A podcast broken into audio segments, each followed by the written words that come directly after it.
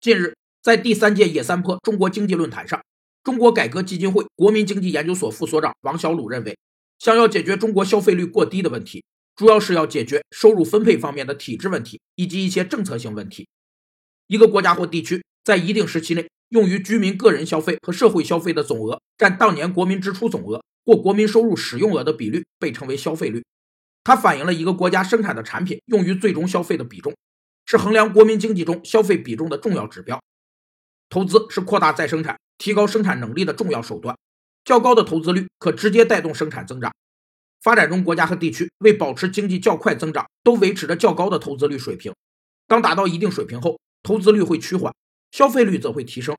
此时的经济增长就会从投资拉动为主，转为以消费拉动为主。王小鲁指出，未来几年中国经济恐怕仍然存在下行压力。在这种情况下，消费增长放缓是一个自然出现的现象。